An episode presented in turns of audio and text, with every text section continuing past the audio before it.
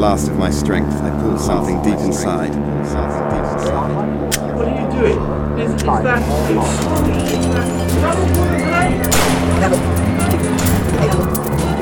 Wait, stop!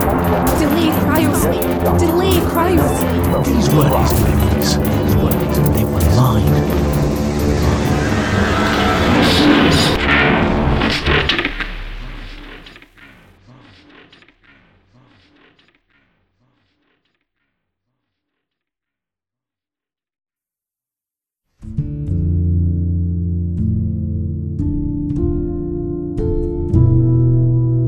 I'm somewhat of a collector. Though, unlike many of my contemporaries, most of my collection is open to anyone who asks. I've always believed that art is meant to be seen. That said, there is one collection, stored in sturdy oak crates in my loft, that is kept from prying eyes. Mm, Not for any petty possessiveness, but for their own sanity. I speak of the brief Impressionist period of Dr. Cuthbert Carruthers of Castleby on Crook. Uh, Cuthers to his chums at the East Albion Green Quad Cricket Club. He had a doctorate in psychopathology, a doctorate in modern art, and if they offered a doctorate in tinkering pointlessly, he would have earned one of those with ease. Yes, many a glad July afternoon, Cuthers would take me on a tour of his shed. A simple affair of wood slats and tar roof from the outside, but pull on the right hoe and whoosh! A colossal pneumatic tube delivers you 50 feet down into a positively cyclopean lair of gizmos, shelves, and workstations laden with Byzantine brass behemoths and gin distillery. Although that last one was mum's the word, as Cuthers' wife was Under Secretary of the local Temperance Society. He walked me through his collection thus far a golem that folded laundry, a vacuum powered pistol that could make the target willingly change their religious denomination, uh, there was a dial beside the Presbyterian, Anglican, Jesuit, and so on. To Dr. Cuthbert Carruthers, however, these were mere meringues. No, his latest creation was his crowning achievement, in a literal sense, as it was in fact a crown. With a crown of imagincipation, he stated to me in an awed tone as he drew back the velvet curtain to his most selective of shelves. They'd seemed to me more of a many hosed hat. Uh, there was a positive spaghetti mess of them, all snaking around and into the dome of polished pewter. Uh, pewter being the most conductive material for thought waves, as we all know. I queried its function. Why, to emancipate the imagination, dear boy.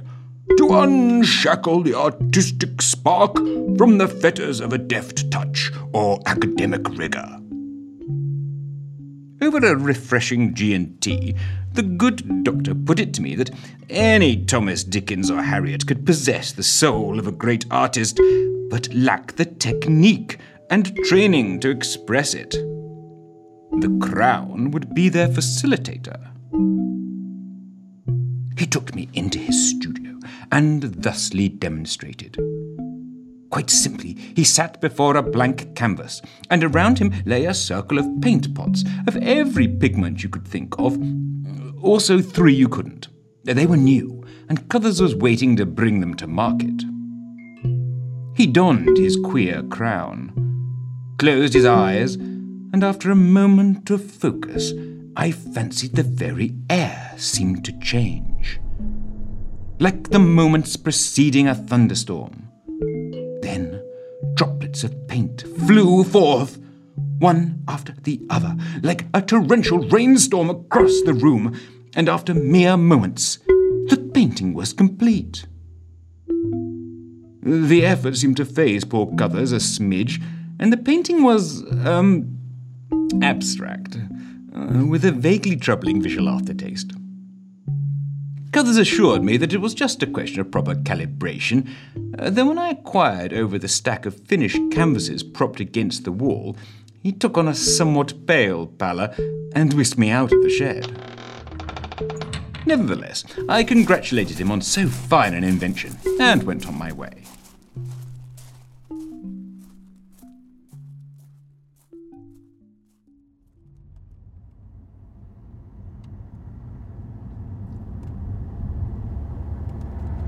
Over the coming weeks, I found my mind wandering back to Cuthers' crown and the wondrous possibilities therein. So I endeavoured to happen to be passing his charming little hamlet one afternoon.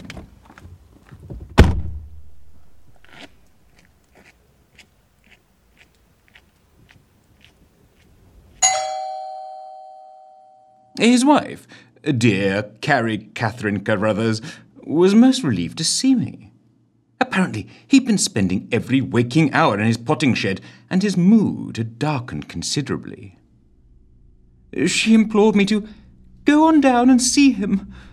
Bring him back.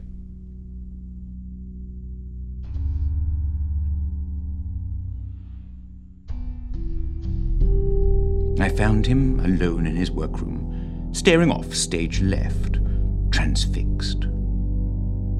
It only took one of my rude rhubarb rumination tipples to snap him out of his torpor, uh, consisting of elderflower, Ma Herbert's strawberry fizz, a gentleman's measure of gin, and a couple of ingredients I'm keeping to myself.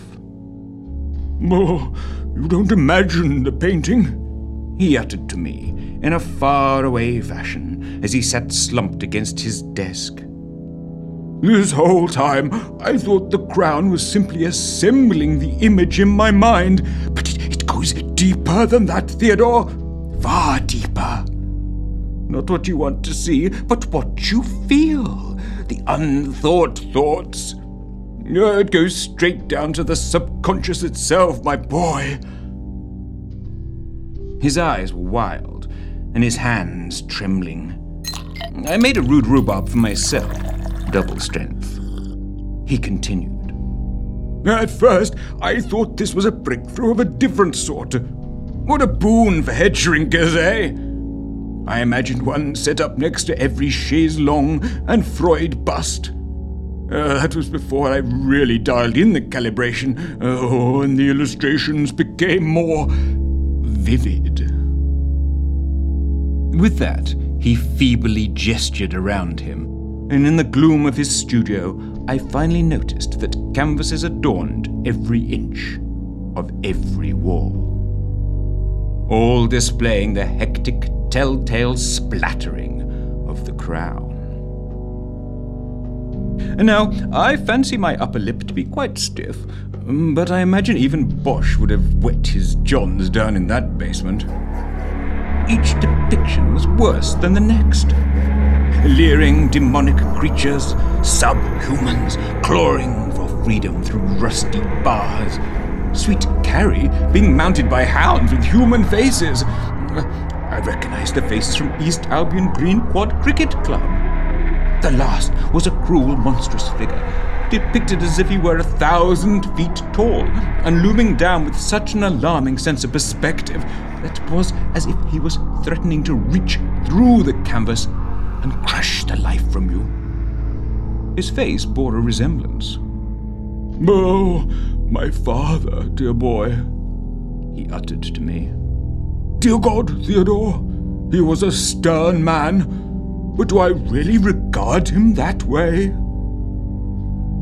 I couldn't answer, so he continued, If I were a man of belief, I'd assume the devil was whispering in my ear.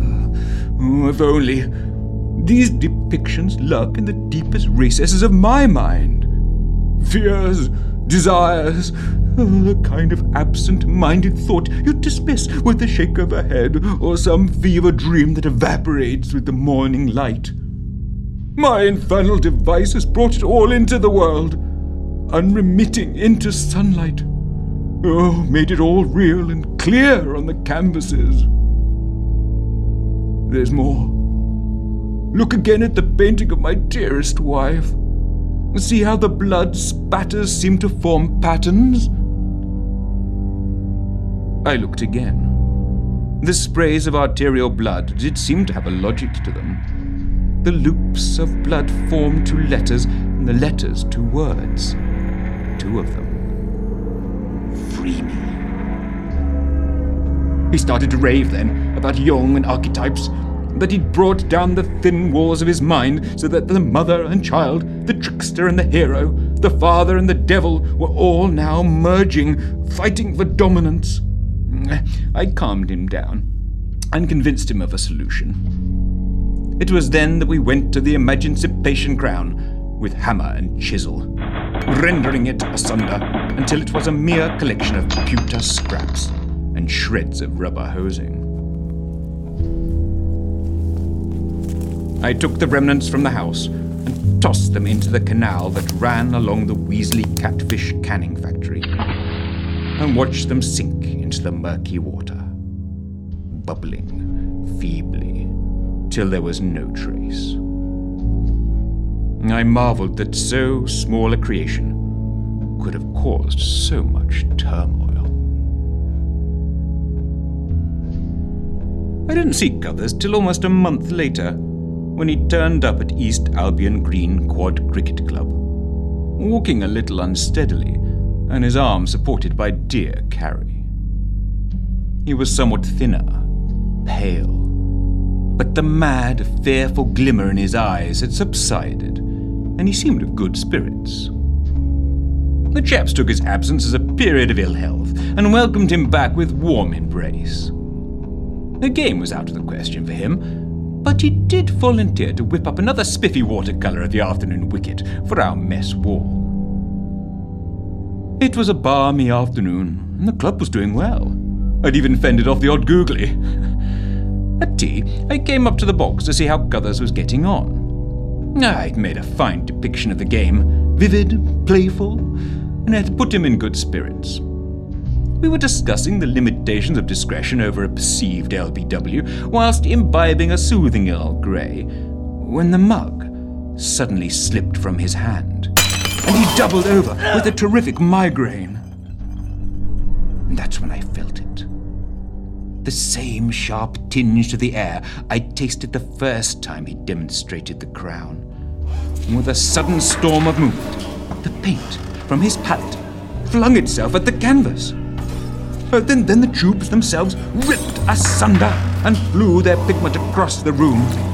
Then even the tea, any liquid around, in fact, contorted and flew through the air with devilish abandon. Why, I fancy even Carrie's tears were swept up in the maelstrom.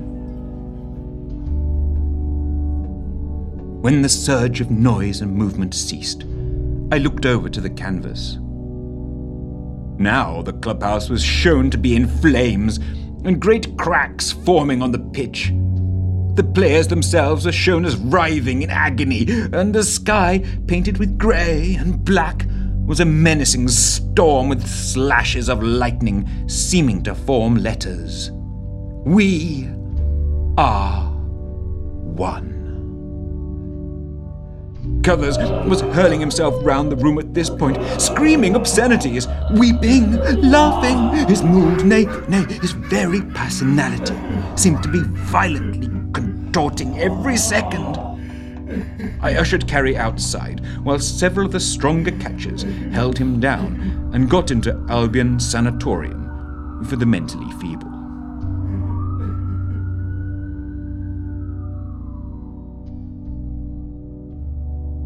Now, after that, I can only report what I heard from the more talkative orderlies. His ravings carried on unabated, right on into the padded cell.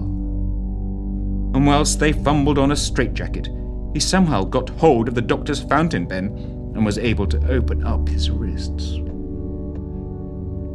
Cackling wildly, he stood up straight, whilst the blood poured from his veins, all up the walls and ceiling, with a pressure I'm assured is impossible with the mere beat of a human heart. The blood splattered with an evil sort of logic to it. so that when every pint was spent, and poor Cuthers collapsed dead, the room formed a sort of grim tableau.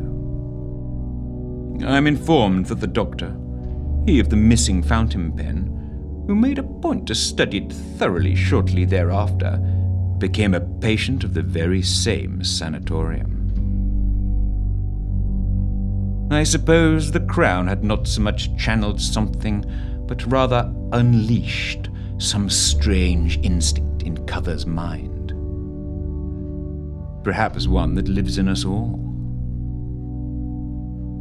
In any case, shortly after the funeral, sweet Carrie Carruthers booked passage to the Americas to bring temperance to the distempered. But not before entrusting me with Cuthers' final works. I gave them all a nervous glance, packed them away in my loft, then put away five rude rhubarbs before I could get any sleep.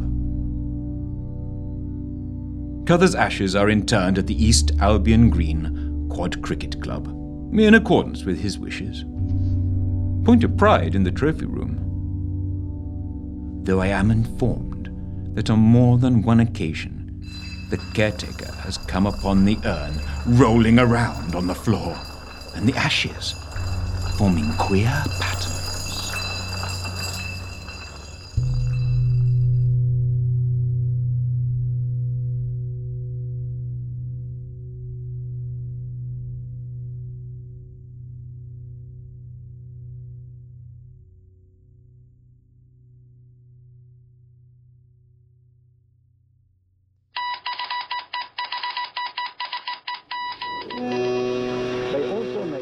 Imagincipation Crown, starring Daren Callow, written by Peter Gardner. All episodes produced by Dan Scout, sound recordist James Wingfield, post production by Dan Scout. Additional sound effects by Mike Koenig and Daniel Simons from soundbible.com. For more information, plus previous and future episodes, please visit the iTunes Store or 2bitproductions.com. whisper through the static.